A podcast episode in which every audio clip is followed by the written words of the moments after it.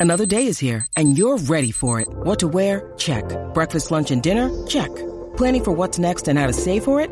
That's where Bank of America can help. For your financial to-dos, Bank of America has experts ready to help get you closer to your goals. Get started at one of our local financial centers or 24-7 in our mobile banking app. Find a location near you at bankofamerica.com slash talk to us. What would you like the power to do? Mobile banking requires downloading the app and is only available for select devices. Message and data rates may apply. Bank of America and a member FDIC. 524 with Roger Williams, author of my favorite book, The Metamorphosis of Prime Intellect. Buy it or you're a terrorist. And that's just, that's a new law. A lot of people don't know.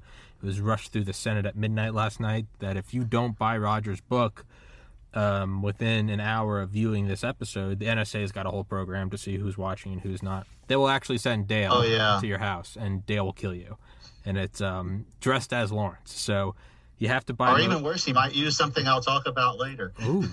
and uh, as I was just telling Roger, all of August is just uh, got a bunch of obligations, so everything's kind of up in the air. So the regularly scheduled programming of of Dale and Roger on Sundays and Claire on Thursdays and whatever's going on, it's all just kind of in the air right now. There's nothing wrong with the podcast. There's nothing. There's. I've had some people be like, "You haven't had on Roger and Dale lately. Is there beef going on?" I'm like, "No, what? No, there's." No, I just got shit going. On. I'm just busy. I'm like, what? This isn't Tupac and Biggie. There's no beef here. It's literally like, hey, Roger, I can't make it. Okay, got it. So, um, but uh, but yeah, on a short, I mean, you got to take care of business. you got- got business, man. It's uh on a short note. See, uh, Tim Dillon made like a fake hot mic last week, and he like overlaid it onto the Olympics. You know, it's Tim Dillon, my favorite comedian.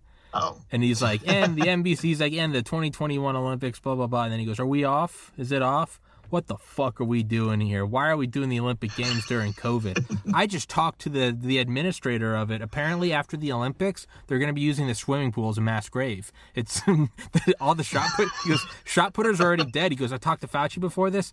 Everyone you see panning around right now, 60% of them dead in 10 days. It's unbelievable. I don't even know why I'm here. Am I back on yet? clearly it's Tim Dillon. It has made the rounds to the point where like newspapers or websites are publishing Yeah. things like, uh, "We fact checked this. Uh, that was not actually a, a hot mic," and it's like, "Oh shit! It's it's Tim Dillon. It's a it's a fat gay. look it up at Snopes. It's it's a, a in his words, I'm a fat gay cocaine addict. Like what what are you fact checking here? So um, but yeah, Roger, how about you take it away? Because I'm talking like a All moron. right. Well, I had a couple of stories for you uh, on the theme that one of the occupational hazards of being me is that sometimes you figure something out that you might have been better off not figuring out. Um, and I have a couple of examples of that that are thematically related. Uh, and our first comes from the 1990s. Uh, now, my wife is an avid bird watcher and has been since before we met in the 80s.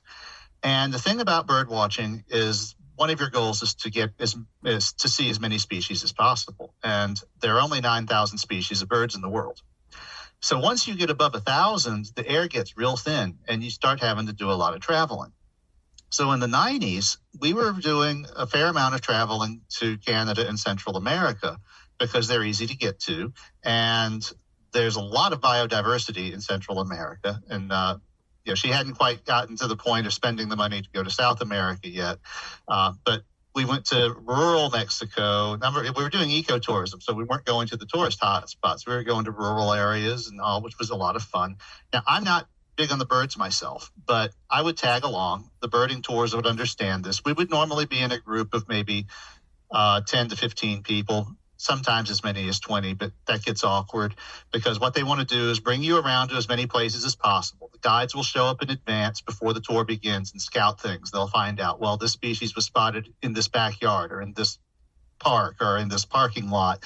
And they'll generally take three field trips a day the morning, afternoon, and evening, uh, dusk, uh, to try and just cover as many areas as you can where you might. And of course, nothing's guaranteed because they're wild animals, but that's the general structure of these things. And every once in a while, the place you go is a residential house because even in the 90s, they had an email and they had listservs and they had people would leave uh, notices for each other.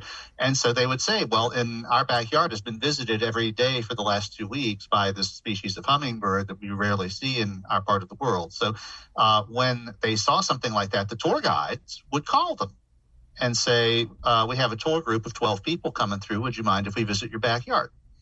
And a lot of times they would say yes. And so we would go, and sometimes the host would serve cookies, and we would sit in their backyard and watch their bird feeders and stuff. So that was it was different. So anyway, we are in a certain Central American country, and we were told the afternoon stop would be at a residential house uh, with an overlook of a valley. So uh, the terrain here was very much like the hills of Southern California and around Los Angeles, where you've got houses here and there. It's not at all like rural, you know, but it's also not like suburban. Uh, so you've got houses dotting these canyon walls and uh, the hillsides and winding roads coming up, and you're passing driveways and houses. So it's not like you're in the middle of nowhere. Uh, this is this is like within 10, 15 miles of a major city. And so we come up on this house that is at the end of a winding driveway. And it's a pretty little two story house, you know, nothing super unusual about it. But we notice that our host has also just driven up. And she tells us before we enter the house that the, the house was built for one of the generals who served in the army for the last regime before the regime changed and he was deposed. And the government seized the house, but they can't sell it. So they came to an arrangement with the wildlife organizations to use it as wildlife observation point because it is absolutely perfectly sited for that, as we will see. So, all right, that's sensible. So we go in the front of this house and this bathroom. There's a, you know, little hallway, and we come out into this way wide open den area. There's there's a kitchen area separated by a bar, very open, all tiled den, and that goes out onto this porch through glass doors that has this absolutely beautiful overlook of this valley whose floor is carpeted with the rainforest. So we're from the on the porch of this house looking down over a rainforest. That's insane. So so this was this is cool. All right, admittedly, this is not something you see every day unless you're rich and you own a house like this. Or a general. It wasn't a huge house. Or a general yeah. in a South American yeah. dictatorship. Yeah, and of course the house is made of concrete, but that's not that unusual in Central America because they make a lot of stuff out of concrete. We don't because even though it's more expensive, the alternate materials we have aren't available. So that's you know it's very solid structure. Uh, yeah, obviously. And uh, so we go out on the porch and start watching, and I quickly realized the birding situation for me here is Dullsville because this is all small stuff, little species. This is great if you're really avidly into the sport of birding but I'm like there for the more dramatic stuff. Show me some hawks and eagles and stuff like that. And oh yeah, I'll sit around and watch what the birds are doing, but I'm not there to count 27 different species of songbirds. So they've already told me no one lives in this house. So I go off and figure, oh, well, look around the house.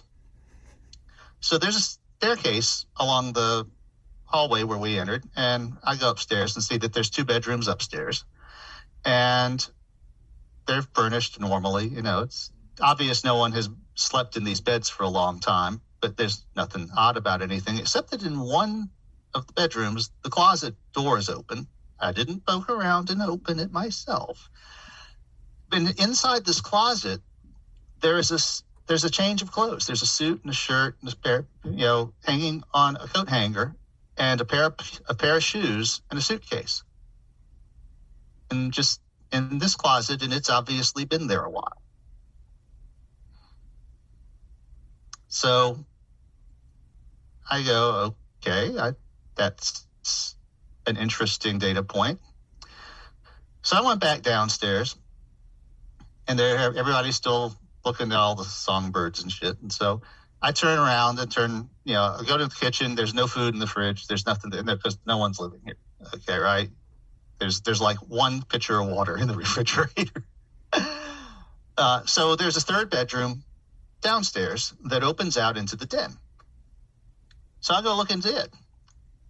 And the first thing I notice there is that the door of this interior, the interior door of this bedroom is like two inches thick and it's solid wood. I'm going, I don't think I have ever seen an interior door in a residential house made like this before. So I poke my head in and I see there's a bed and there's a bed, there's a nightstand and everything. I realized, uh, but there's no electrical outlets. Around. It's like there's electrical outlets in the rest of the house, like a normal. There's no electrical outlets in this bedroom. The ceiling is 10 feet up. There's a recessed light fixture. There's one window. It's eight feet up. And I noticed that the glass is wire reinforced. So I'm starting to think this is damn peculiar. And I turn around inside this bedroom and I realize first that there is also no light switch. And second, that there is no interior door handle. Oh, Jesus. and that was the last detail that clicked everything into place. That this had not been built as a residential house. Hold on a second. hold just a. Hold on. I imagine you turn around, there's a guy in a general's outfit, like a Gaddafi outfit, and he's like, No, no, well, he they, they, they, this was in the era when they don't do shit like this anymore. Okay, so I went back out onto the porch and I didn't say anything about it, but it was probably kind of obvious from the look on my face.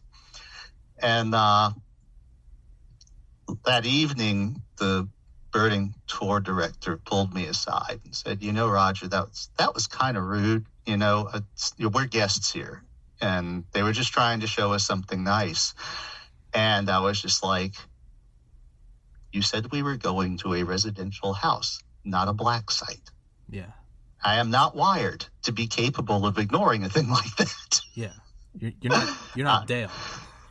to this day, I wonder whose clothes those were in the upstairs bedroom closet and where the guy is. Because that's not a normal thing to leave in an abandoned house. No. And also, why is it still standing? If it is what it is, They don't give a fuck. Uh, what is the calculus behind this?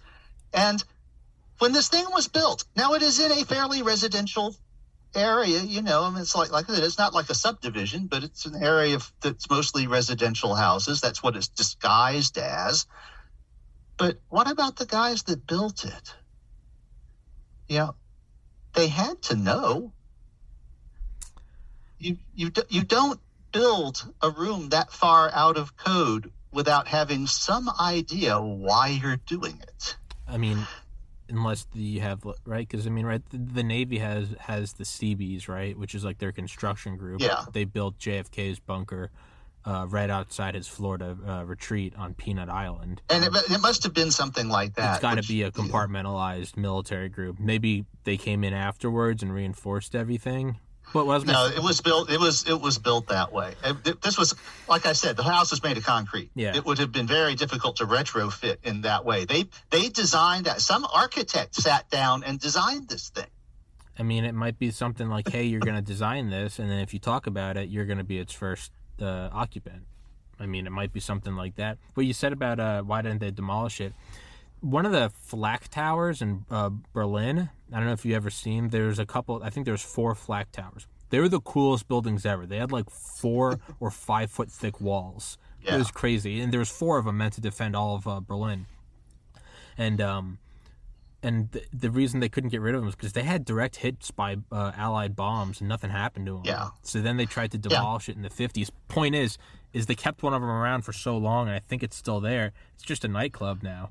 At a certain point, it's like, hey man, here's a structure. It Yeah. was paid for by someone. It's standing. But it's like obviously no one is going to like raise a family in that house. Sure. It's like yes, sure, kids. Who wants the downstairs bedroom? We'll promise to let you out every morning. yeah, that's true.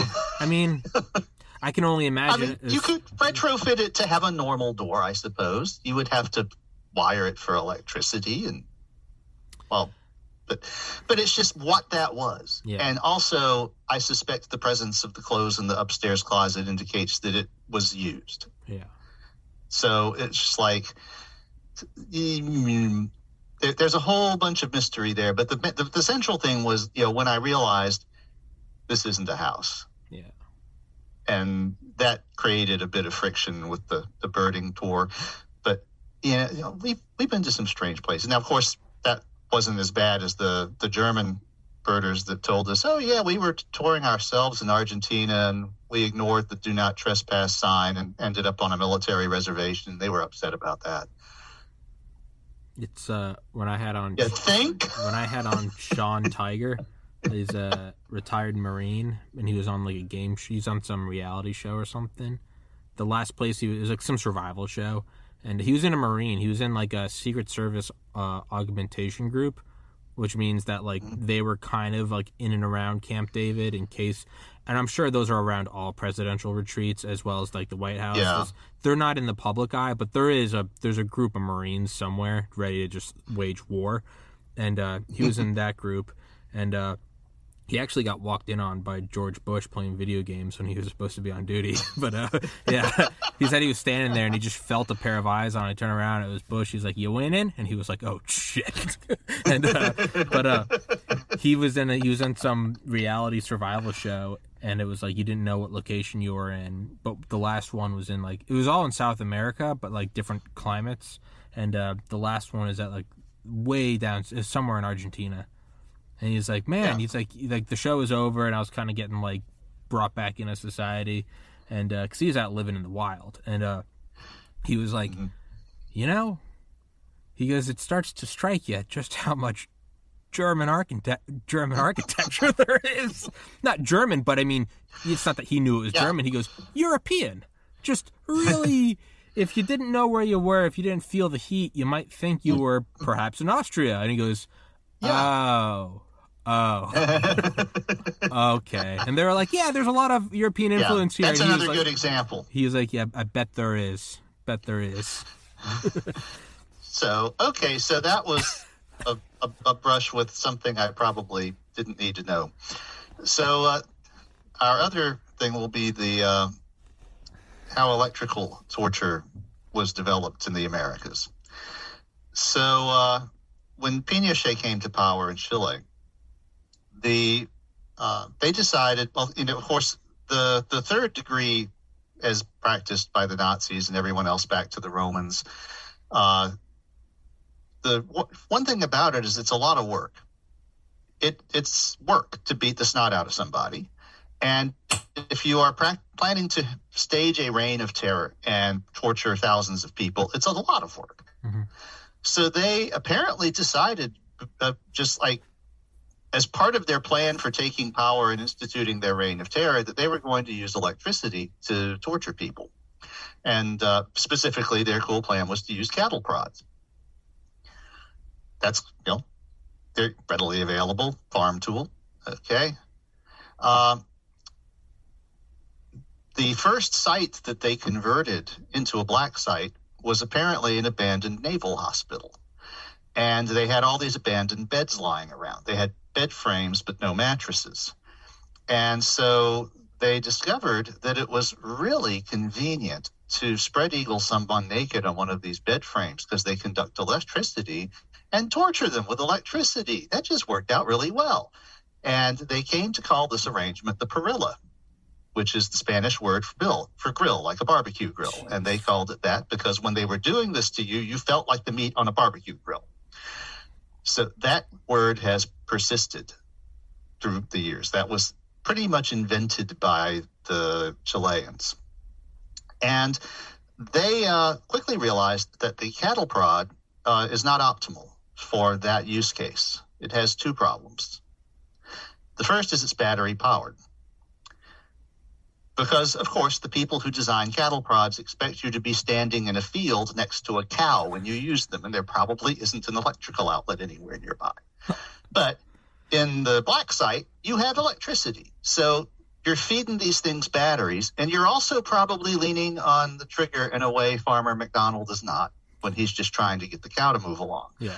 So I imagine they were batter- buying batteries in bulk. And that becomes old. The other thing is if you ever looked at a cattle prod, they generally have this like wide spade like tip with two prongs. And that's because electricity flows in the circuit. So you need two points of contact mm-hmm. in order to have a circuit between the two of them. Well, in a cattle prod, those points of contact are right next to one another. And so you get a little bright spot of pain where you're being touched with the thing, and that's that. The torturers got to thinking it would be way more effective to apply the two points of contact at more distant parts of the person's body so you could run the electricity along a circuit and you know maybe have some more interesting effects and have two points where the pain is being applied. And that just wasn't cutting it for them so they started using uh, line cords. They basically used wall current to torture people that way you can get much more creative because you have two wires which you can attach to someone's body anywhere one point of contact almost always being the genitals. They they figured that out real quick. And a lot of times it would be that and a handheld wand, and they would just explore your body with the other contact while asking you questions. The problem with that is that it is really easy to accidentally kill the poor sap you're working on with with line current. So the Chileans actually finally got to the point where they would like regularly have a doctor available just in case and they had to try to revive you or something. You got to wonder what that does to that poor guy's Hippocratic oath. Hippocratic suggestion. Uh, so, uh, so anyway, next door in Argentina, uh, they were a little more circumspect, and they decided that this accidentally killing people stuff was not the way that they wanted to do it. Uh, in fact, they actually got into this a little earlier than the Chileans did, but they didn't have the metal frame bed thing until they got that from the Chileans. But uh, what they did get was using line wall current was just uh, they, they, they didn't want to accidentally kill you. They wanted to make that decision deliberately when they were done with you, but they didn't want to do it accidentally. So they came up with this box that ends up being called the Picana electrica. The cattle prod is called a picana. That's the Spanish word for cattle prod. And they came to call the line cords picana. Well, the box that sits on a table next to the parrilla, which you see in all these movies that show people being tortured, right? It's a tro- it's a trope. It's been like this since 1970. You know, this is this is this is how someone gets tortured in a black site torture chamber with electricity. And so there's a box on the table that is plugged into the wall, and you are plugged into the box. And the box makes electricity that hurts like hell but doesn't kill you, which is fine and dandy. But the thing that I always wondered about this is where does the box come from? Who makes these things? Hmm. Who invented them? When you decide, when you decide I need one for my new black site, is there like a Picanas R Us store somewhere? Is there a guy that has a side vocation making them, and all these governments know about him, so they they send him a little note when they need one? Is there a specification? I mean, where did just like where did all where did it fucking come from? So, I've had that question in the back of my mind for years because this is a trope that you see in every movie where mm-hmm. someone is tortured with electricity. There's the box with the wires coming out of it. Now we know about field dynamos and magnetos and stuff like that. You know, this like people people have been using those for you know since the 30s. But no, this is a thing that plugs in the wall and makes high voltage. And it's that where you know where, where does this come from? So a few weeks ago, I was reading a monograph and that you know was a summary of the history of electrical torture in the Americas, just light reading, you know, and uh, it had new information. There was a line in there said that uh, there was a document. You, you got to love people who document their war crimes. Okay, there was a document that said that the early Parrillas put out 12 to 16,000 volts DC at one thousandth of an ampere. And when I read that, the whole world stopped. In that moment, I knew everything. I knew how it was invented. I knew how it was made. I knew how the knowledge to make it was disseminated. I knew why it worked so well, and I knew how to make one. Because there is actually a consumer device that has a power supply with that when you need mealtime inspiration, it's worth shopping Kroger, where you'll find over 30,000 mouthwatering choices that excite your inner foodie. And no matter what tasty choice you make, you'll enjoy our everyday low prices, plus extra ways to save, like digital coupons worth over $600 each week. You can also save up to $1 off per gallon at the pump with fuel points. More savings and more inspiring flavors make shopping Kroger worth it every time. Kroger, fresh for everyone. Fuel restrictions apply specification. It is the high voltage supply for the cathode ray tube of a black and white television set. Oh, shit.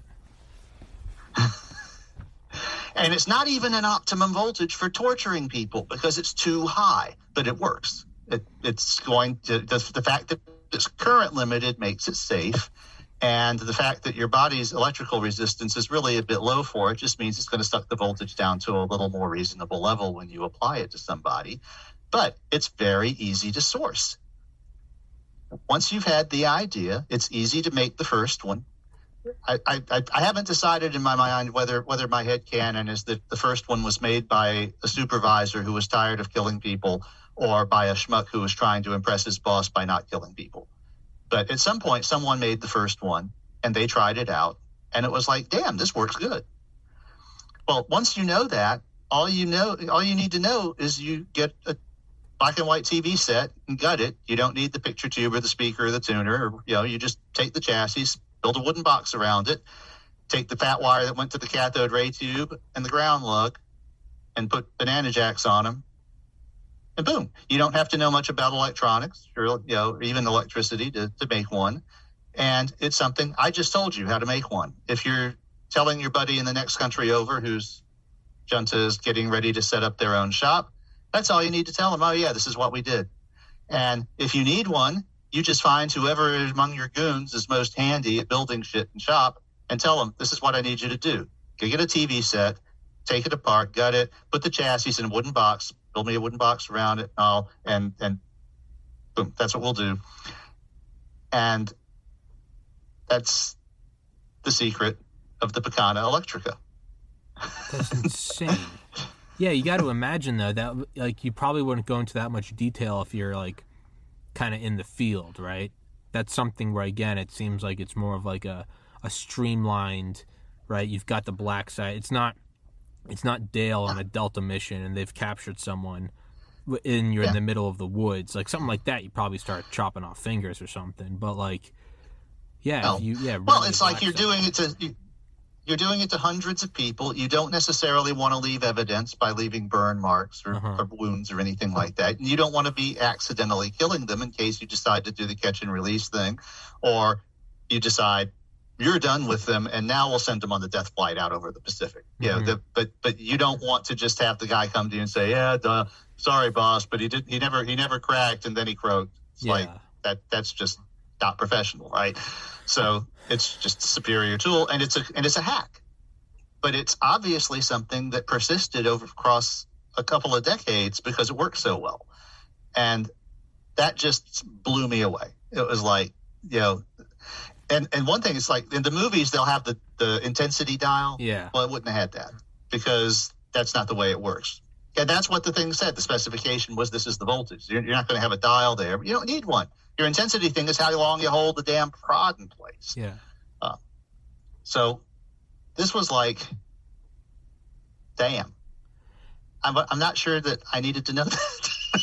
but now you do. It's, man, you got I can't even monetize it because I just, you know, it's like, uh, it's, like if, if, if, some government black site operator comes to me and says, Roger, we heard you know how to build a Picana Electrica. It's like, yeah, all you got to do is find an old black and white TV and gut it and take the wires and put them on banana jacks, and there you are. you don't even need me. Welcome to Tommy's podcast. The more you know. it's do you have dissidents who won't give up the goods? Yes. And I even have show and tell. Oh Jesus in the vacuum tube presentation, mm-hmm. remember I told you that vacuum tubes proliferated like Darwin's finches when television came along, and they were special purpose ones. Okay. This is the high voltage rectifier from a black and white television set. Okay. If you notice how big the internal electrodes are and how far they are apart, that's because this thing was designed to rectify 15,000 volts AC and turn it back into DC. Now, if it was from a color set, it would be even bigger. This is from a black and white set. Color sets use 30,000 volts, but you don't need that upgrade. It's already too much voltage. Uh, and of course, this cap up here is way as far away as you can get from the other business end stuff because there's 15,000 volts between these two points. Mm-hmm. But if you were hooked up to the Picana Electrica, this is the last point the voltage would come from before they connect it to you. Jesus. So that's that's where the voltage comes from in the Picana Electrica. Jesus Christ. Isn't that banal? It's like you have this fully horrible thing, but yet it comes down to things like gutted TV sets and vacuum tubes. Well, I That, mean, you know, someone has to make this thing. well, I mean, it's really it's it's kind of right the timeless tale of man. It's ingenuity. It's it's the choice, right? We, we you know the metal age, the Bronze Age. Are you making really good plowshares, or are you making swords?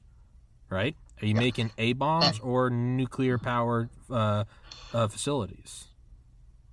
Yeah, and, and people can get used to just about anything. That was uh, one of the things I ran across uh, going down this rabbit hole is uh, a Chilean movie um, called Garage Olimpo. It translates as Olympic Garage in English, but it's actually never been subtitled or uh, dubbed in English. Uh, but it is actually, it was written and produced by someone who was a prisoner in one of these Chilean black sites under Pinochet and he was he, he he believes he was released because his uh, one of his parents was French, so he had a French passport as well as an Argentine passport, and so they just let him go.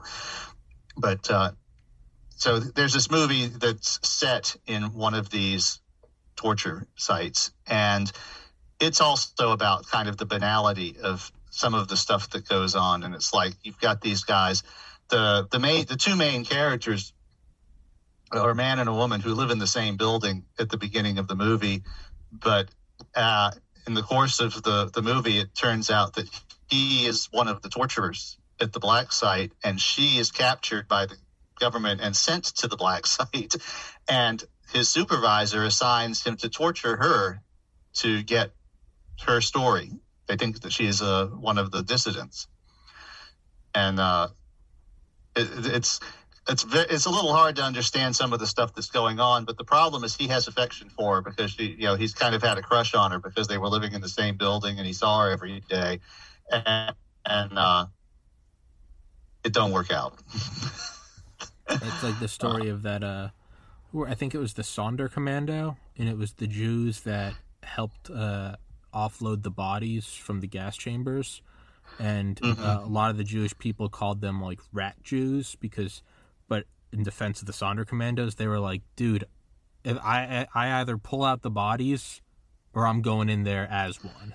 yeah. It's kind of like it's it's Yeah. very easy to judge 75 years. They also they also uh, they also used a lot of the homosexuals for that.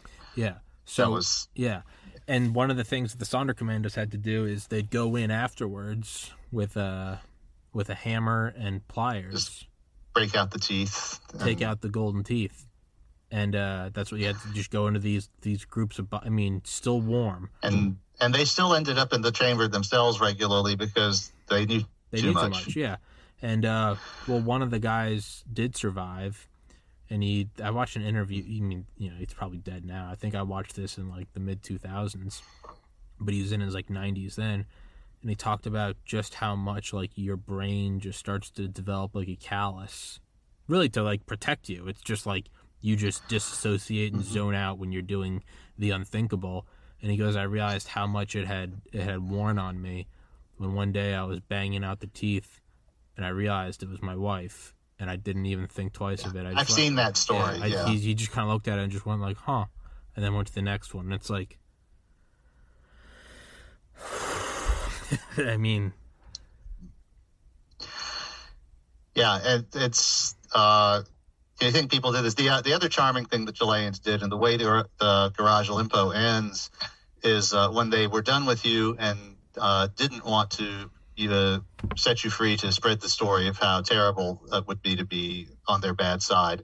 Uh, about once a week, they would take an airplane and Mhm. they would pump you so full of phenobarbital that you were insensible and couldn't resist, strip you naked, create a pile of bodies in the back of an airplane with cargo door, fly out about 50 miles over the Pacific Ocean and dump everyone naked into the ocean uh, alive because it's more horrible that way.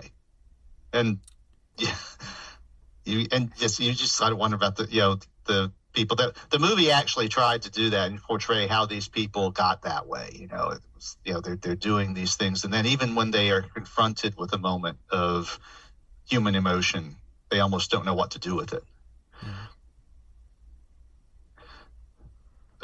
uh, there was that you know that that that little five second period when all of the strands connected in my brain, and I realized this is how they made these stupid boxes that to torture people with, I mean, and it turns out to be so simple.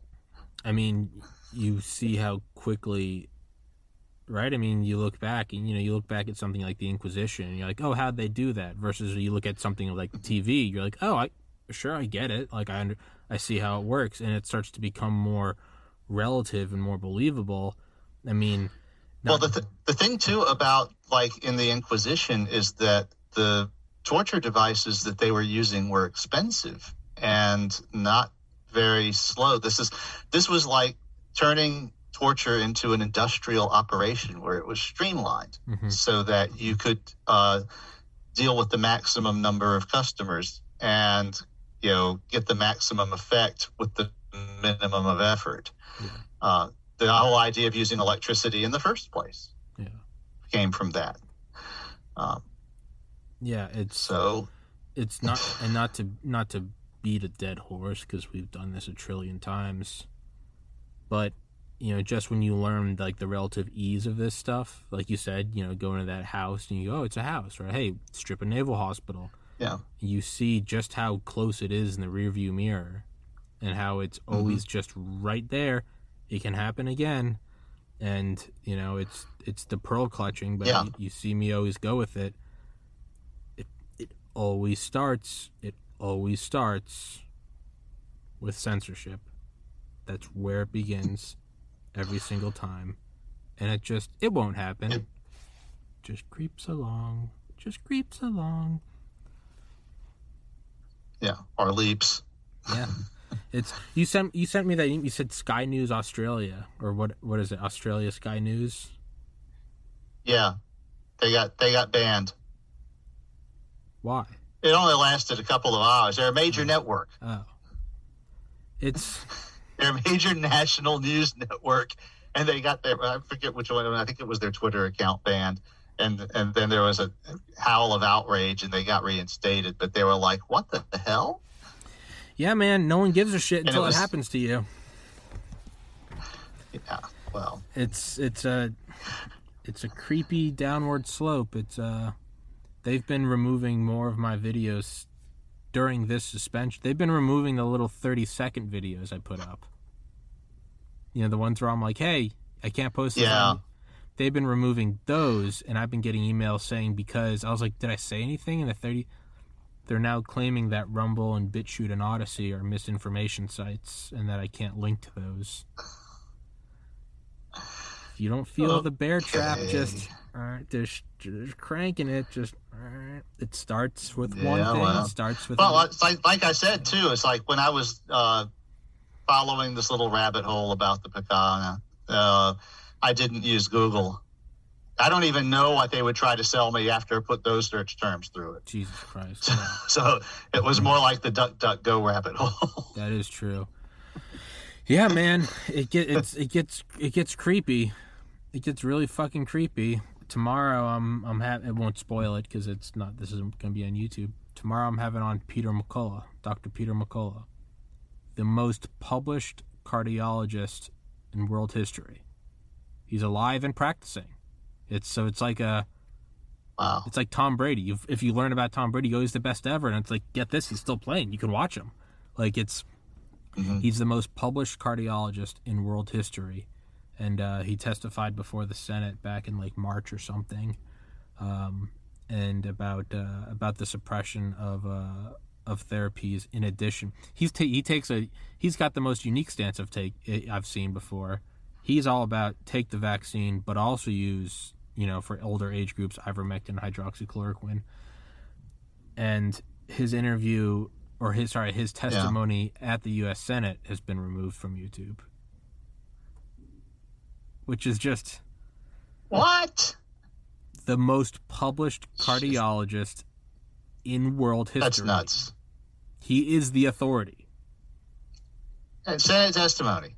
Senate I testimony. mean, I mean, yeah, oh yeah, yeah. It's just him there. That's- you know the big, nuts. the wood, big wooden table, and it's you know he's got the flag behind him, and you Yeah. see the and they're like you know and you know exhibit or you know expert witness for uh, Dr. Peter McCullough. And he's like, hello, thank you all for having me. Yeah. Iced for medical misinformation. that that's nuts.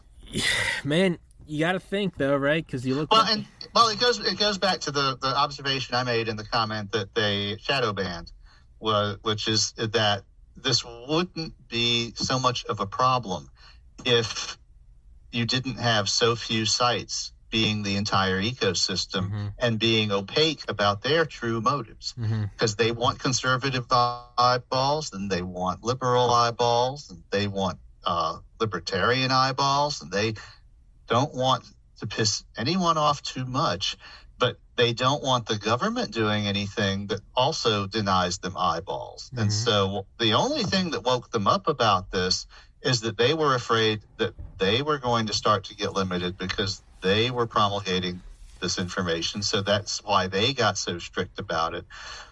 And that I don't think it's completely fair to them to say that they're those com- the companies are doing it because they're being evil. They're doing it because they're companies, and it's the government that has told them if you don't do something about this misinformation, then we're going to do something about you not doing something about it. Mhm. And it wouldn't be such a big deal if it was split up more and if it was sites like Daily Kos and Democratic Underground on the left and Free Republic on the right and uh, you know the more extreme ones where they go and everyone knows then what you're getting into Yeah. when you go to one of these sites.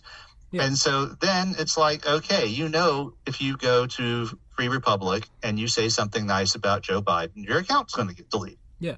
That's just, you know, uh, they all have their their little own things, but it doesn't matter so much because they're self-selecting, and so they're not like the only source of information for a whole general population Yeah. and they're not giving any particular weird thing that they give a platform the cachet of being promulgated by such a large, influential, respected platform. But you put the same information on Twitter that you put on Free Republic, and all of a sudden, a lot of people who wouldn't have even seen it think maybe I should take this seriously. Yeah. So it's become, a, and, and, and it really wasn't even a problem 10, 10 or 12 years ago.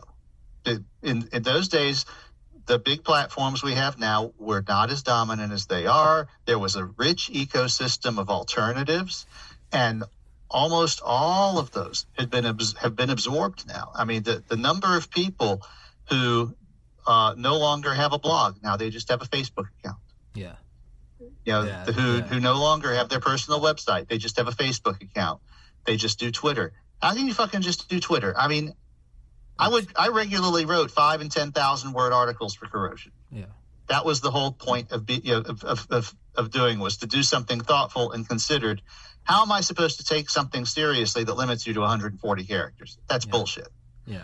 and and even now you have people so now now the bit- now the form of art for that is the chain of twitters Or, you know the because because you can't fit everything you want to say in one tweet so they'll so there's actually external websites from twitter that link li, exist to link all of the tweets together so you can conveniently read them Yeah. What the you know?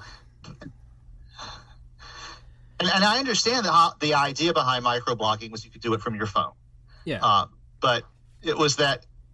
Why would I want to do anything like that from my phone when I have a computer? That's just now that that's me being old fuddy duddy Roger, I guess. But uh, to me, it's just, it's miserable trying to leave a coherent thought off my phone. If I'm s- hmm doing this is like, why would I want to do that if I'm within, you know, I can wait an hour and a half and just do it on my computer with a key with an actual keyboard Yeah. uh, and bandwidth and stuff and stuff like that. You know, I'll just, uh, but you know, and then Facebook exists to catalog all, all of your action activities so they can sell you shit. hmm Uh, you know, it's, it's like Google, you know, Google dropped the word "don't" from their motto in the late aughts. You know, when they realized they were an advertising company, and boy, did they start to act like it. So, not one of these companies has a noble bone in its body anymore, if they ever did. I mean, well, I mean, let's face it, Facebook started as a site for guys to to rate girls' looks. Yeah. Well, let's be honest. That's what it still is. It's just masquerades as an advertising ground now. Let's be completely honest, Roger. It's fuck it. They have not. They've Yeah. they have stayed true to their founding.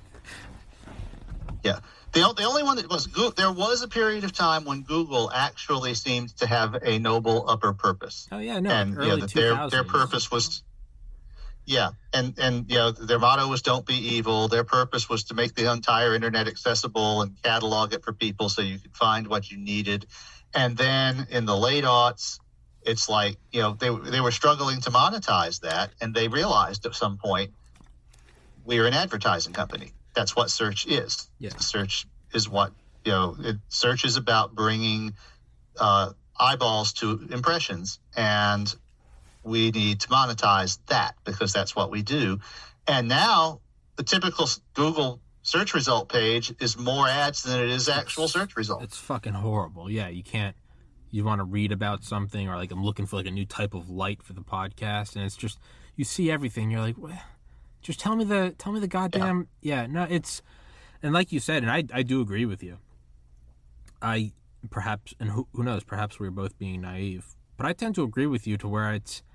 I think the bottom line is they're looking for money. Like I don't think it's a sexy thing. Just like I've talked Yeah. about before, like how come they how come things like ivermectin are suppressed? I'm like, I think big pharma's making money hand over. It's always sexy to think that this is some grand Illuminati. Pl-.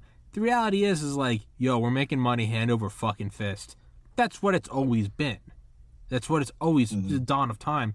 And I tend to agree with you. I do think that the suppression of this or that is because, as Tim Dillon said, he goes, you know, if you got advertisers on your company, let's say one of them's MasterCard, but you've got a your YouTube and one of your bigger channels is a, a QAnon page saying that Michelle Obama has a cock and she eats children, MasterCard maybe they're not maybe they're not paying as much for an advertisement. And he goes, Google execs Yeah. are going, get rid of that. And, he, and as he and he goes, and the danger is is when the government starts putting their hand in the glove of private company and going, well, it's a private company. They're doing what.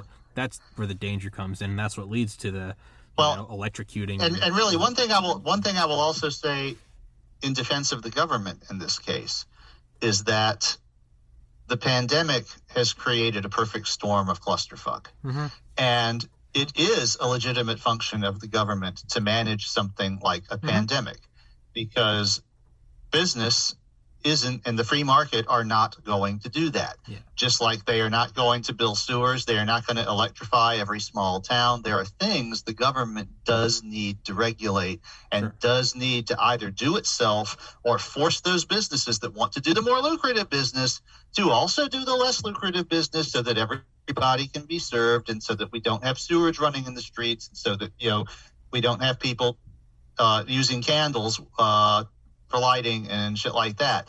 Uh, and medical stuff is one of those things. A pandemic is one of those things.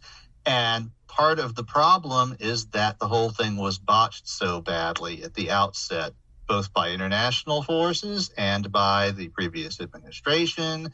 And uh, you know, the experts kind of tried to pretend that Trump wasn't being a complete dick about it, but all Trump wanted to do is pretend it wasn't the real and it was going to go away.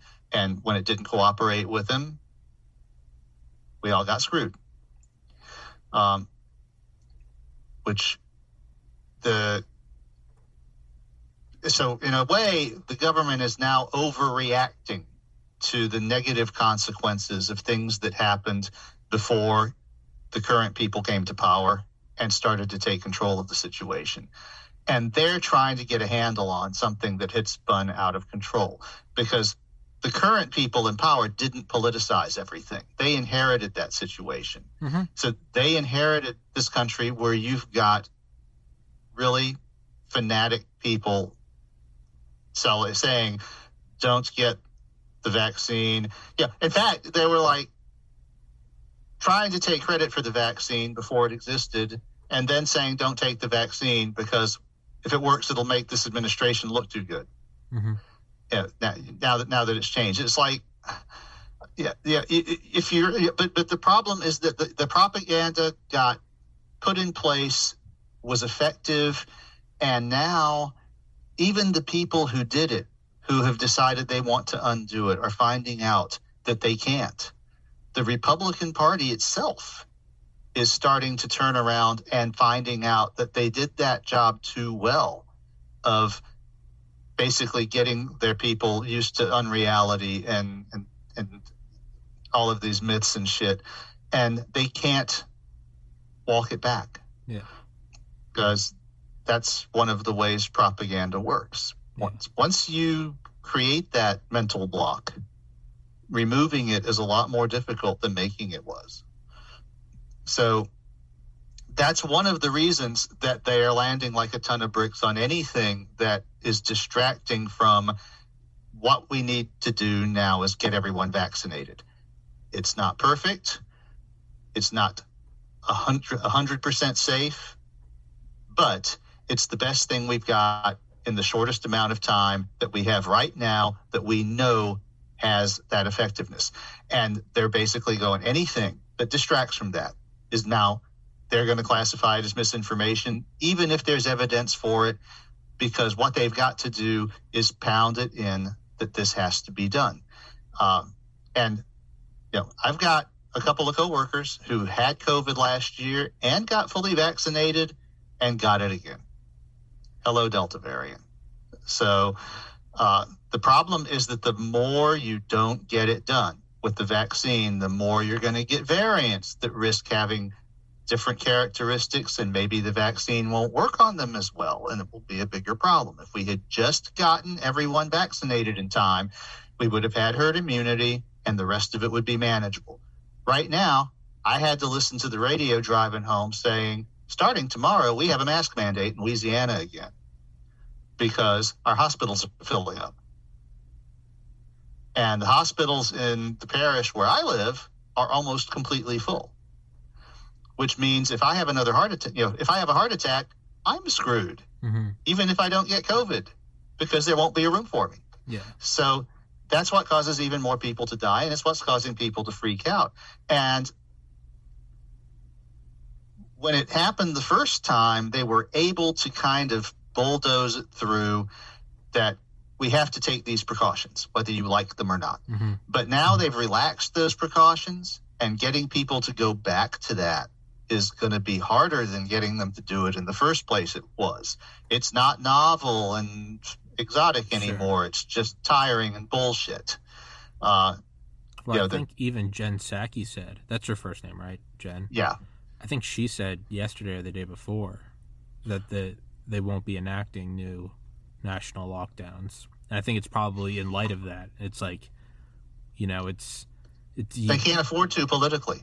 Yeah, you know, you're right, and you you dismiss the class. You can't say, "Oh, wait, there's five more minutes left" when half the kids are already on the yeah. playground. It's like, no, it's look, yeah. it's and it's which is why I've I've made a concerted effort to stop talking about it myself and instead have on doctors to do it because even right now, everything I'm like, yeah. I I have to withhold my own comments because I don't know. And again, I'm healthy. I'm 30. But the, the problem you got, Tommy, is is if they're deleting testimony that was given before Congress. Well, and that's and see that's my Then- concern is, And I don't even care who did that. I don't care whose testimony it was. It can be Bugs Bunny's testimony. If you had somebody that testified under oath before Congress, that's a public record. Well you and you and you see that and that's the dangerous precedent. And I, and hey man, I agree with you. I mean, you probably look at it. Let's. I mean, they did inherit the situation. You don't have to like Biden. The reality is, is he did inherit the situation, much like Obama inherited the financial crisis. You inherited it, right? Bush, you don't have to like mm-hmm. him. What a shitty first hundred days. What a hundred days? What a shitty first six months. You walk in at 9-11, right? I mean, you got to, you know. Yeah. These people can be sure. Maybe you think they're demons from hell. I don't care. You got to also admit who's inheriting what, right? So, I'm I'm with you on that. And that maybe you look at it and you go, yo, it's going to be unpopular. We're going to squash all misinformation. We got to get everyone vaccinated because first and foremost, we have to make sure, uh, you know, not everyone dies. Sure, I see that. The problem is, is, is with every good intention like that, there is going to be a, there's going to be a, a, a snake in the grass, right? I mean, you oh, have, oh, absolutely. right? You have you have Reagan Yeah. come in and go, "We're gonna fucking stop the Cold War." You have Bush going, "It's post 9/11. We're approving everything." That doesn't. Sure, maybe his intentions are great. Maybe he fucking did it. I don't know him and Cheney. But you're gonna have defense contractors, right? Who are a lot Yeah. of which are probably guys like you and I that are just like, "Fuck yeah, let's ramp up production. We got to defend this." You goddamn right. There are some guys in there that are going, "Jack up the price." Jack up the price, baby, and that's the problem. Is whenever you develop that uh, Yeah. right? You develop this post 9 11 surveillance system. And as you've talked about before, the USA Patriot Act, well, then eight years later, eh, you end up squashing intersex and going, or insects, and you start going, wait, wait, wait, how the fuck did this happen? And it's because you have to, you almost have to develop something that, you know, it's like idi- en- engineers idiot proof things. You almost kind of have to look at like government and go, look, you can go in there with the best of intentions. Can you evil proof Yeah. it? And that's the problem is you have on Dr. Peter and- McCullough, who's got more Yeah. publications than any cardiologist in world history, giving a Senate testimony, not even bashing the vaccines, saying that we should be doing things. His dad had COVID. He and his wife survived Mm-hmm. COVID. His dad almost died. When you have that being removed, well, then all of a sudden you start going. Oh going, yes, it's definitely out of control, and the I, mean, Yeah, I understand why they're doing it, but you're also right that the fact that they're doing it is terrible. I mean, it and there's going to be bad consequences someone's to that. take it and run with it. What happens when a Trump Yeah. gets in office? What happens when you get Trump 2 Mm-hmm. What happens when Trump 2.0 comes in and goes, uh, anything, anything that is in favor of uh, uh, undocumented immigrants, misinformation. But that system has Mm-hmm. Yeah, now it's a been terrible pla- precedent. But that's what I mean is that system now gets in place to where to where you know you can see it right 2025 you make a instagram post and you go you know my grandparents were immigrants my parents were immigrants like we need to be letting him in there and you get a little triangle with an exclamation point that says this has been marked by this this has been labeled as misinformation and removed mm-hmm. here's fact independent fact checkers say different and then you click on independent fact checkers and you're like this looks an awful lot like it's from the trump organization and then you go, how the fuck did this get into place? And it's like, hey man, five years ago you were cheering it. To me, it's Yeah. it's a it's a. But then again, I also get it right. Six hundred thousand Americans dead. That's not nothing.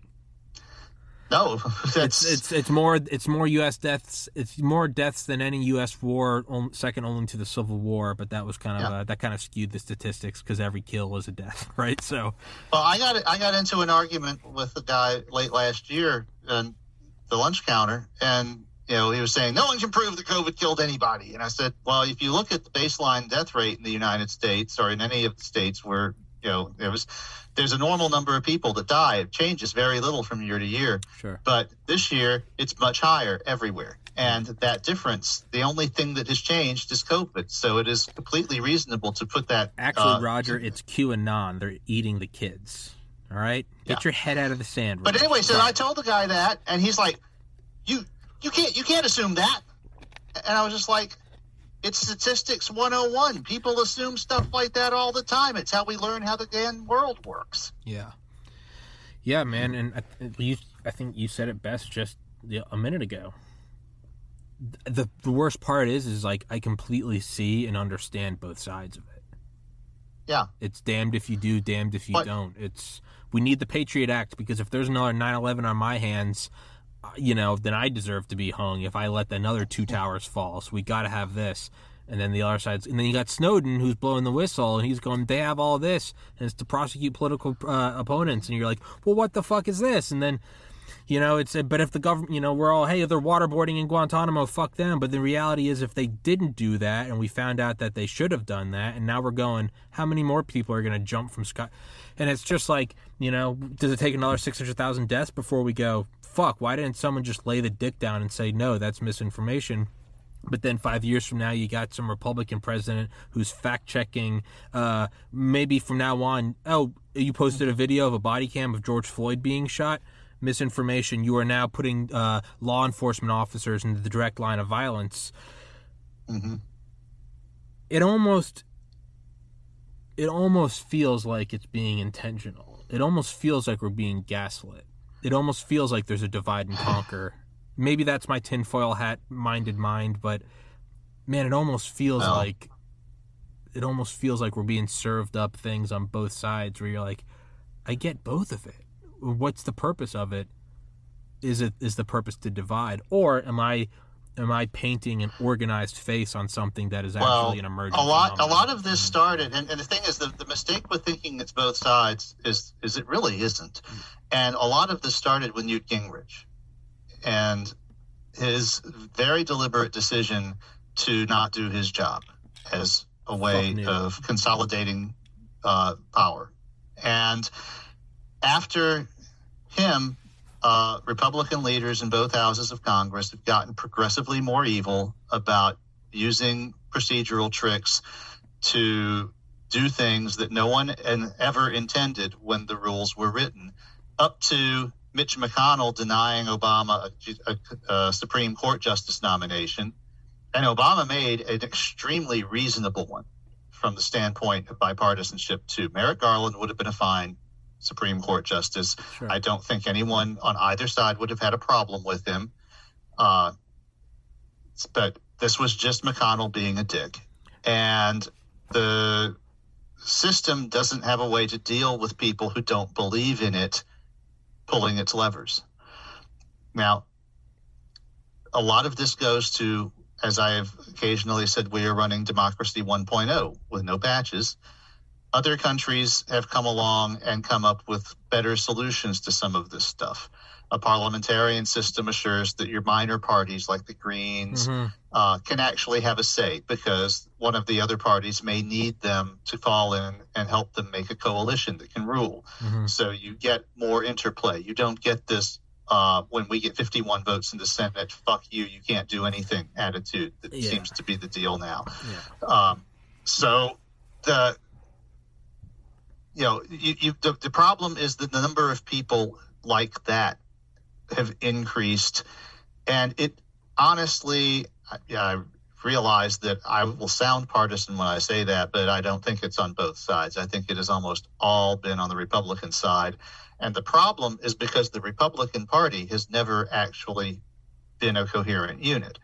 It's always been the one thing the Republican Party has always been since its formation, since the days of Abe Lincoln, has been the party of wealthy business interests. Because it was originally the wealthy business interests that didn't want the union to fall apart. Mhm.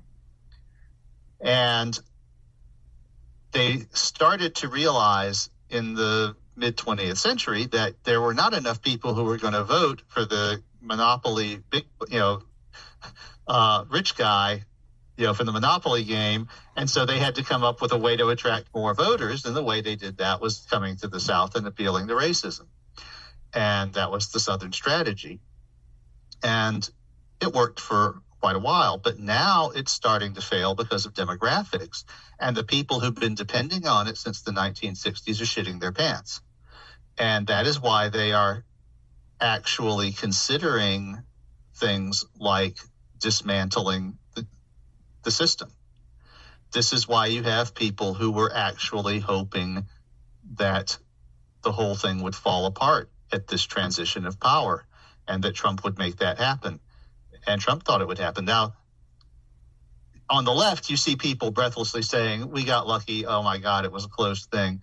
It might have been a close thing. There were people that helped a lot in really critical things who didn't do things Trump expected them to do. But the big thing was when he felt out the Joint Chiefs and the military commanders Yeah. about whether the military would go along with him. They told him to pound sand Yeah. that they would not. And he he has support in the military, but it's not the top, and that means he doesn't have the military. And I suspect the dynamic there, and this is another thing where Trump always overreaches. I mean, he he doesn't understand the limits of his own influence and the resource, his own resources. This is how he drove his original casino empire into the ground. It's how so many of his business uh, uh, interests have failed over the years and he just respins it into oh bankruptcy brilliant use of the financial laws as they exist no you went bankrupt Yeah. your business failed you fucking mismanaged it because you had no idea what the market could bear and you spent too much money uh, it's like a 12 year old could have told the atlantic city casino market was not going to support the construction cost of the taj. Okay. So he's doing the same thing but he should have known when he didn't have when when, when he found out the military didn't have his back that it was it was bad you know that there was no way it was ever going to succeed. And the thing about that is he should have known after the whole dopes and babies rant that he gave the joint chiefs in the tank back at the beginning of Mhm. his uh, administration that those people were never going to go with him. He hmm. called them dopes and babies and said they couldn't possibly win a war because they didn't know anything because they were trying to tell him how modern international relations work. And he was telling them they're stupid. Wait you know th- these people should be paying us for our troops being in their country. And he's like and they're trying to tell him no these troops have been in their country for 50 years because it's in our interest for them not to go over to the other side. So you know there's all these complicated things he has no comprehension of stuff like that so you know so these people after that they're not going to back his coup Yeah. there's man, no way read any amount on JFK, and the one thing you'll realize that for better or worse, if the Joint Chiefs aren't on your side, you're Oh. losing a fight. You know, if Yeah. if you're in if you're in West Side Story, and you're snapping and going to fight, but your boys aren't snapping behind you, well then you're just a barking dog at the front. Best case scenario, you lose support like Trump. Worst case scenario, you get a lobotomy, an unconventional lobotomy like JFK. Mm-hmm. It's it's in that and I've said that before, that might be the, that might be the darkest red pill is that you realize, oh, is it is it all just a loose a loose front for a military machine? And to me, Mm. that is I think it's probably the most realistic thing that you have Well, I, th- I think the person who had the clearest eyes about that was Eisenhower when he coined the phrase military-industrial complex, a hundred percent because because it's a it's a He it's a saw it. 180 degree reach around. he saw It's it. It's you know it's it's the business interest getting their their their their grease from the military, and the military getting what they need from the business interests, making the shit that they need for their thing, and uh, screw the rest of us. I mean, we have. We, we have the a, a bigger military than what the like next 10 nations in the world combined. Yeah, Yeah. no, I mean, because, and it's also, I've thought about this a lot. and for what Well, I've thought about this. Yeah, no, you're right. I've thought about this. Well, it's one. It's a standing army. It wasn't that it used to be. You know, you run, you ride down with your horse and ring the bell, and all the guys, the bank clerks and the cooks and the saloon and the bartender, and everyone picks up the rifle, and there's your army. After World War II, we saw that like you can't, you can't just doesn't work. You turn, can't turn it on. You have to have a standing army. And then Yeah. after World War II, when you have all this mechanized process going on, you got to have this huge machine. I've thought about it a lot, and I tend to think that it, it is an evil thing, but because I try to entertain ideas that I don't agree with, I've tried to see the upside of it. And the only thing I can conclude, and I don't even know if I fully believe this, but it's the best postulate I can make, is that if you ran a simulation of just like Homo sapiens or whatever, just assume up in from like 1500 to, assume that you run a simulation and it always gets to like 1945 let's just assume that and all and everything staying in place i tend to think that you would have this realization that you can't raise this army out of nothingness, so you'd have one nation do it. They would overextend and stay, just like we have bases in Okinawa, in Ramstein, Ramstein. we have them in Norway. You have that happen. So it, it what I'm getting at is it almost seems that the military industrial complex is an inevitable result. Mm-hmm.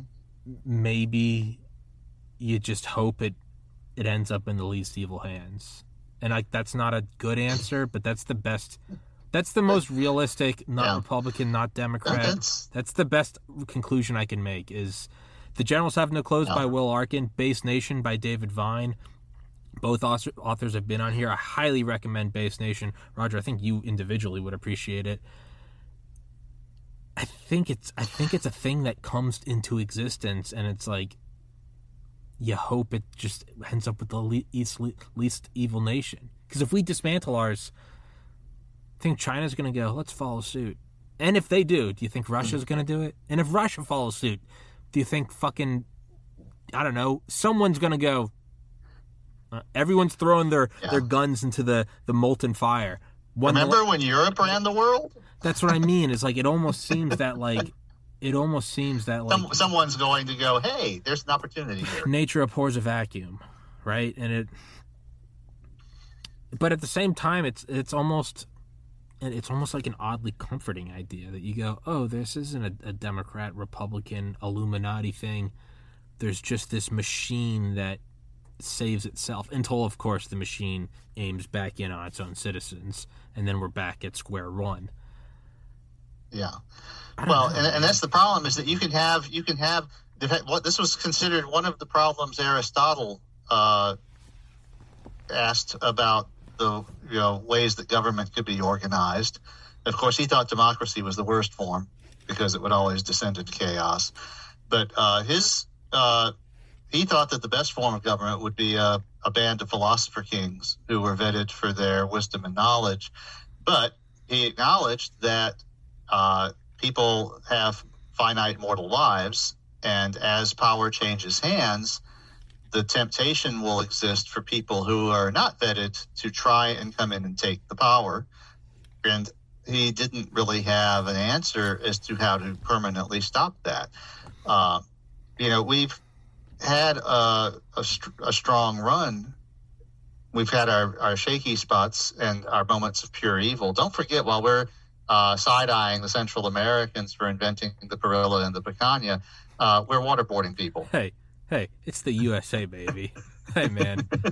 hey, man, we took the most evil ones and we brought them back here because they showed initiative. hey, let's don't fucking well, forget that. And hey, what happened in South America? It was probably some sort being dictated by us as well. Let's see. Let's be very. Yeah, we probably did have a lot to do with it, but the whole uh, you know, torture is an art farm thing. So at least when you get waterboarded, you know what's going to happen to you. The you know, when when they're working you over with the picana, you don't know where they're going to touch you with that thing. And uh, yeah, it's that's. I mean, it's, they, they were literally. This was one of the things that was portrayed in that Argent uh, in that Chilean movie that I told you about. Is that like our guy was one of you know was the best torturer in the facility. Yeah, which is why he was chosen for this particularly enigmatic woman that they thought might be a particularly dangerous dissident. Uh, and the punchline of the movie is right before they show them putting her on the death flight, is they flash back and show that she set a bomb that did in fact kill one of their leaders. In fact, he was the guy that ran black site facility before the current leader. So she was a terrorist. It almost now she was a terrorist terrorizing terrorists because they were a, a regime running a reign of terror themselves, but she was guilty of doing exactly what they thought she might have been guilty of doing. Yeah. It's I always think back to I think it was like first grade. Was, I don't even remember what it was for, but I remember we had all these like gumdrops, like toothpicks. Yeah, gumdrops and toothpicks and you had like we were bro- you're broken up into groups and it was like you and five other kids and you had like 10 minutes and it was who could devise like a, a little structure that could hold the most. You know, they had like little washers, like weights, right? Oh, okay, yeah. So you know, some people were like, "Let's do like a perfect square." Other kids, you know, you're taking it and maybe trying to build like a teepee type thing, and and it was which one could withhold the most. And I just remember thinking like, make it the most absurd, chaotic thing, which there is no. Well, way- that you know that's that's how uh, Buckminster Fuller Fuller, who invented the geodesic dome, got started thinking along those lines. Was he did that exercise when he was in school, and he was half blind because he didn't have glasses, and they hadn't diagnosed his visual condition, so he could barely see what he was doing. So he put together this shape that was all triangles. And it was like way stronger than anyone else's, but it didn't look like anything yeah, because he, he just he just was feeling how you know just it fit together feel it. Yeah, and and and everyone was kind of boggling at it and he realized well it's because it's triangles and in a way that set the course for the rest of his life yeah. Well, yeah, no, it's and sorry. I just remember thinking I was like, because you had, I think you had like an unlimited amount of like, so, you know, roughly unlimited. You had a little spot to build whatever you wanted to build, and you know, some kids would try, you mm-hmm. know, like cross ones, and everyone was, and I just remember thinking like, so I took like all of our like gumdrops we had, and then I just like I kind of skewered them all almost like horizontally, like almost like if you made like a pancake out of gumdrops, and I skewered them with like toothpicks. And then what I did is I took the rest of the toothpicks and then just made almost like a vertical column, completely thick of the toothpicks. and then I took more gumdrops and just slammed them on the top. And then I remember I took it and I like twisted it. So it was just this gobbled mess. But we won because Yeah. what it was was this thing that every which way it was tugged on, it didn't matter. If you took out one stick, it wasn't Yeah, Jenga. it was- I kind of mm, think it was that stable in compression so it kind of seems like that might be that might be like what the current power system is is you know it's very easy to fall into like the the, the monolith illusion to where the enemy looks like this coherent group right? I mean we now know you know just how much internal struggle there was within uh, the third reich. But you rob you don't want to project that. You want to project unity. And mhm. I think if you could somehow go into like God mode and pause reality and just go look at everything you wanted to and every declassified or every classified document and you had an infinite amount of time to just kind of float around the world and read and find every technology I think that it's probably the US in general. We have this look of like oh it's this is the United States. I think it's probably just a handful, maybe more, maybe like 20 or 30, probably just conf- competing like fiefdoms. You would have like a maybe there's like a Raytheon FBI alliance because both guys know each other and they're watching each other's back because they're just getting better stock dividends. And then maybe you'd have like a a CIA Walmart. You just have these like unpredictable. You would never expect it. And it's because there's just a couple guys at the top who are like, "Hey, you watch my back. I got you." You'd have like a Goldman Sachs. NRO type thing. Maybe have a Department of Health, a Human Ser- Maybe have Biden is in deep with the the the National Geospatial Agency. I think you probably have these fiefs towards not, at a distance. It would look like one big Yeah. mountain, but as you it's get the closer, illuminati well, no, it's but what I'm saying is it's not that at all. is it, it from a distance it maybe looks like one you know from a distance Manhattan will just look like there's a huge rock formation. If you had bad eyesight, you'd just be like, "There's a there's a boulder over there that stretches across the horizon." But as you get there, you realize it's a ton of individual towers. I think that's probably what the current power system is. Is you have yeah just these kind of alliances. If you and it almost seems like it's woven into Well, like nature that you people can't. don't people don't remember how much internal conflict the United States has had ever since its inception. Yeah. I mean, the ink was barely dry on the Constitution before we had the Whiskey Rebellion. yeah. You, yeah, it, it's uh, you've you've had constant racial tension because of the whole slavery thing, uh, both before and after the Civil War. You've had tension between the rich and the poor. I mean, you got to remember that. You know, I mean, we have very few people left alive who remember the pre-World War II years, Mhm. and it was not uncommon uh, in the late 19th century for uh, industrial business, you know, for business interests to outright kill workers who pissed them off and you know tried to organize into unions and stuff like that. There were massacres over labors over labor disputes. You know, we you know, we've had labor disputes in the 20th century, but we don't have towns full of dead people because of it. Yeah. We did in the 19th century. So uh, we don't have regular lynchings anymore, at least not in the way that we did in the 19th century.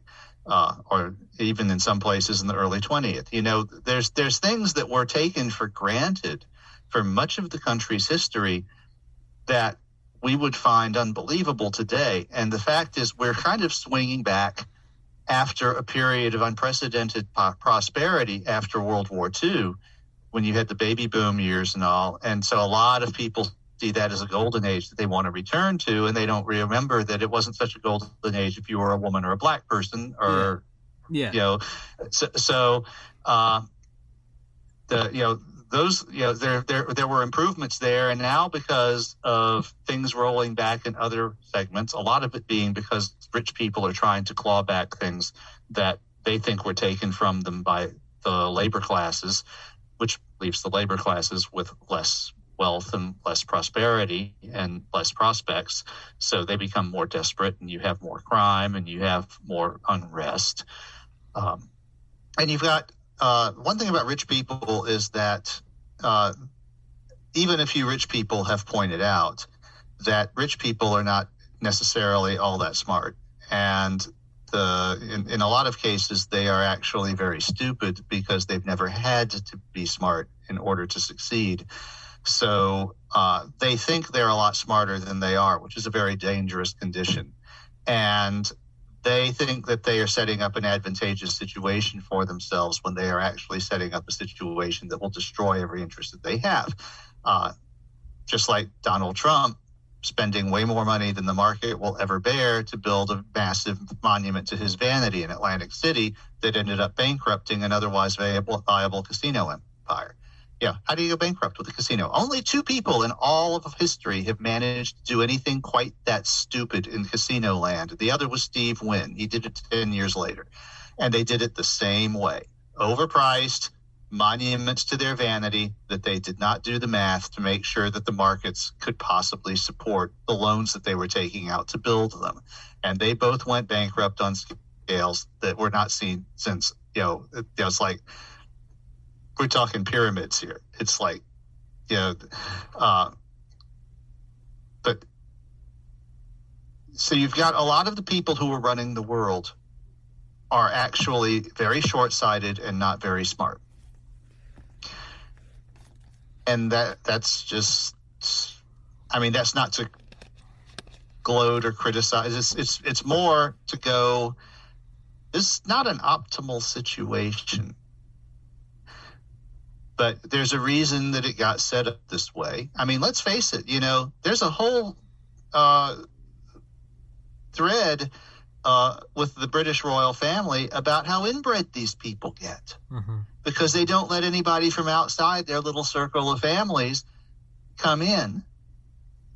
And so you it, this is this is not healthy that these are the people that we are depending on to be strong and wise and to make good decisions for things that are going to affect billions of people.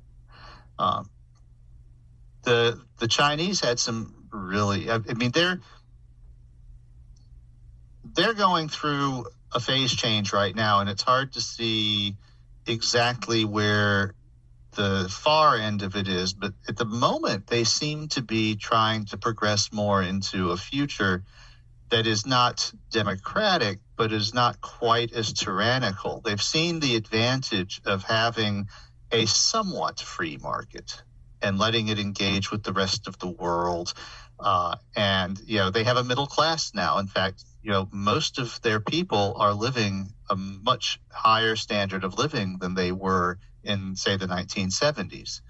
Um, but they're kind of in an internal struggle now, asking what they're going to do next. And obviously, one of the things they're doing next is a space program.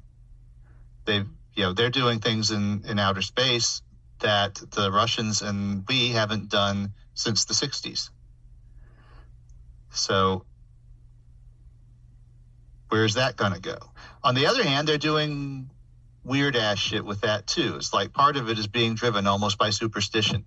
You know, like the Chang'e Yi thing they, they had, because there are still personalities at the helm that are not entirely rational or well educated, and they have to be placated. If they think that they need to have the supernatural talisman on their spaceship, then they're going to have the goddamn supernatural talisman on their spaceship.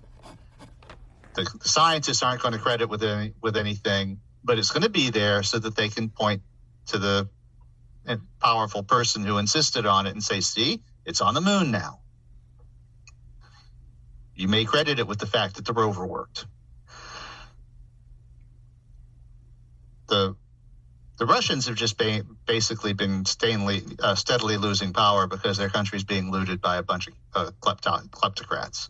I mean, uh, they're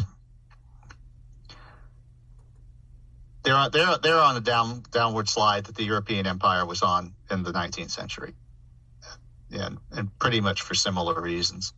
Um, the EU is barely barely holding it together, but we're barely holding it together. We got 40% of our population that don't believe in science. In a democratic society. That's not good. You know what might be the most efficient? And I don't mean good and I don't defend it, but just objectively the most efficient in Darwinian terms I think it's just the backwards shit show that is like rural Middle East. We can't win there. The Soviets couldn't. Alexander mm-hmm. the Great couldn't. It might be the Where way empires to, go to die. It might be the way to go. Is you just moving in the mountains, grow a beard, and get an AK? it's been working for a couple millennia. It's you don't have to like it, and I don't mean it doesn't progress anywhere. They don't have a space program. They don't have plumbing. But I mean, you want to talk about longevity. You want to talk about a tried and true method. Yeah. Well, what they have is mountain ranges, and that's what I mean. Is it might be. Yeah. That might be the red pill of like, hey, you really want to. If you want a kingdom, then you don't have a kingdom at all. You have a bunch of feudal yeah. warlords. Yeah. Well, one of the things that protected the Mongols for so long uh, and in fact allowed them to conquer a bunch of people around them, was that their homeland is not suitable for agriculture. It's suitable for animal husbandry, but you have to be nomadic because the the land is not fertile enough to to plant a permanent village and have fields around it. So that turned out to be a strength because there's nothing for anyone else to come in and conquer but it is fertile enough because of the animal husbandry thing and what you can do by being nomadic to support a robust lifestyle. In fact, they eat better than almost anyone else in the world naturally, probably because of that. Um, but the, uh, the the thing is, again, you're not going to build a high tech society that way either. So, like you said, they're not going to be launching space missions and shit like that. So, is that worth trading it in for? Um, there's, you know, of course, we had the episode on what made man man, and you know that was one of the things is that what was good for us as a species in many ways has been terrible for us as individuals. Um, and in some ways, you can argue that one of the things that is good for us as a species is the occasional war. Uh, because it encourages development and keeps people from getting lazy and settling in. But it's terrible for you as an individual mm-hmm. if the war overruns the place that you live and the stuff that you depend on for your survival. So, again, is that a conscious decision that someone wants to make? And and then you've got the people like Ayn Rand come along and go, "Damn yes, it's a conscious decision we need to make." It's like, um, evil much? Yeah, I mean, war is the engine of progress. It it almost kind of seems like the It's one of them. it seems that the fact that we do have a limited lifespan almost kind of ensures that there could never be like a total like illuminati like worldwide dictatorship because the amount of time it would take and the allegiances you'd have to make go far Yeah. beyond the human lifespan and by the let's say you inherit a hundred year plan and your grandpa was in on it and your dad was in on it but by the time it gets to me like do i even give a fuck or do i just want my own little dominion do i want my own little- Exactly. and I'll and I'll side with someone else, and it next thing you know, it's a wrench in the program. Yeah, that's the problem with holding anything together for generations uh, Yeah. on a global scale. Uh, you can you can maybe hold a family together, and even then, you're going to lose members. It's like that's one of the things about. Uh, you know, I just jammed the first few. I, I, I haven't been able to see the last season; it's not on DVD. But the the Netflix original series, The Crown, about the British royal family, and it's striking how uh, oppressive their lifestyle, you know, their life is, you know, because their obligations and responsibilities are actually very harsh. And every once in a while, one of them just goes crazy and throws their hands in the air and says, "Fuck it, I quit." Yeah, yeah, it's because because what? So- do, yeah, it's because what do I care, right? Yeah, and, and the so what do you do about that? I mean, like you can say, well, we're going to make it so that if one of our uh, relatives do that, we'll kill them so that they can't mess up the situation. But you put people in a cauldron like that for enough generations, and you're going to have wear at the edges. You're going to have the defections and the and the people you know who who can't do the job, and and the people who can't uh, manage the education or who don't uh, have the aptitude and and one day things being what they are you're going to have a perfect storm just like the one we're having in the united states right now where our political system is falling apart around us. And you know that's going to happen one way or another. The thing that you built is made out of things that mutate. And you know the people who built this country were mostly gone by the time of the Civil War. And I, I saw an essay very recently that suggested that, uh, again, like you, you were saying, that the, the founders probably would have hated the idea of a standing army. And one of the reasons for the Second Amendment bullshit is that they preferred the idea of a loosely knit militia that would come together when it was needed. But they found out in the War of 1812 that that wasn't really a sufficient thing to respond to a foreign aggressor that did have a standing army and professionals who might come and try to take your shit. So we've, you know, and and there, a lot of the founders were around then, so they got that memo, and that's why we had a standing army in 1860 for the for the Civil War. So uh, you know, and it's why we had a standing army when World War One came, which was probably not so good because we really didn't need to be involved in that. But it's why we had a standing army in World War II. Uh, and that turned out to be important because even if it's not a large standing army, I mean, the thing is you've got a core of people who are maintaining the discipline and the training and the methods and all that stuff so that you can expand it quickly when you realize you have to, which is exactly what we did after after Pearl Harbor. So uh, now, it's also a temptation that you do stupid things with, like Vietnam uh, and Afghanistan.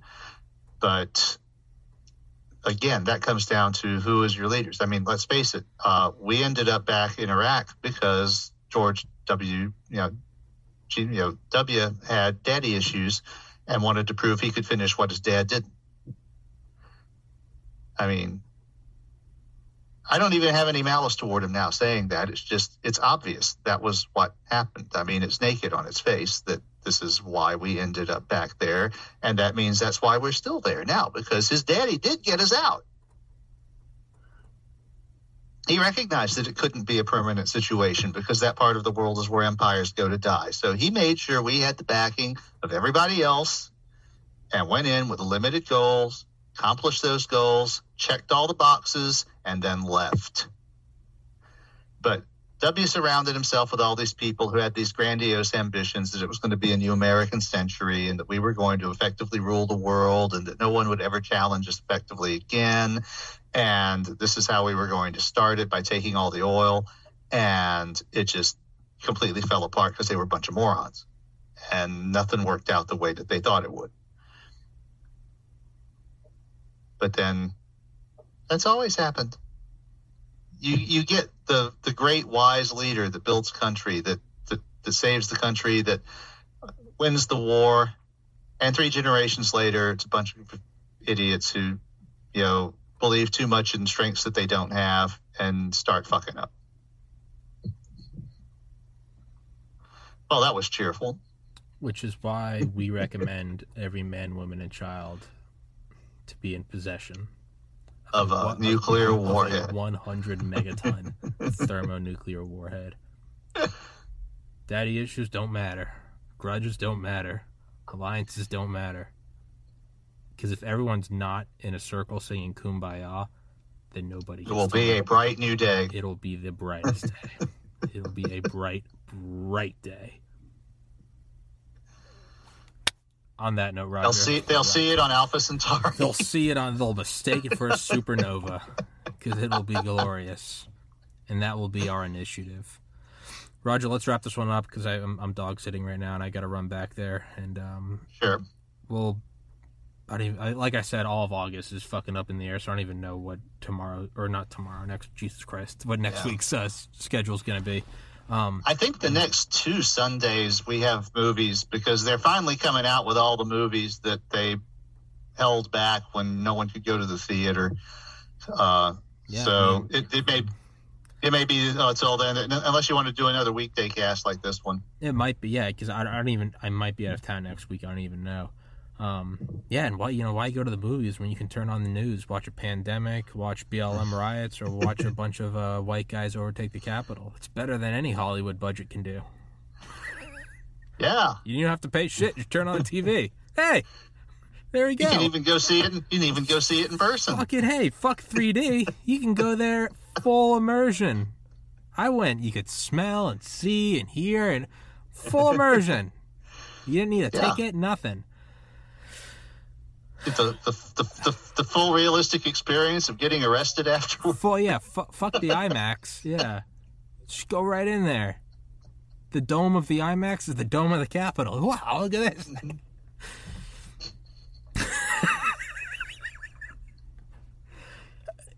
no kingdom can survive. Start a podcast with your friends. Buy some dope merch like Roger has on or like I have on.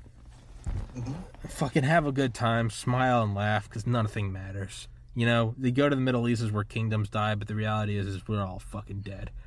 Build a podcast, buy some merch, and buy Mopey, or Dale's coming to your house. That's a threat. I'm I'm rather curious as to what Dale thinks of my theory about the uh, Picana too. Dale probably invented it.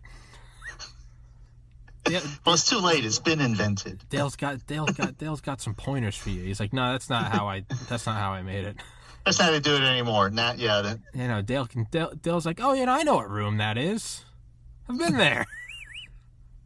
I fucking know that room. Yeah, no, no door on the inside. Wire. Yeah, no, I was there. Is that suit still upstairs?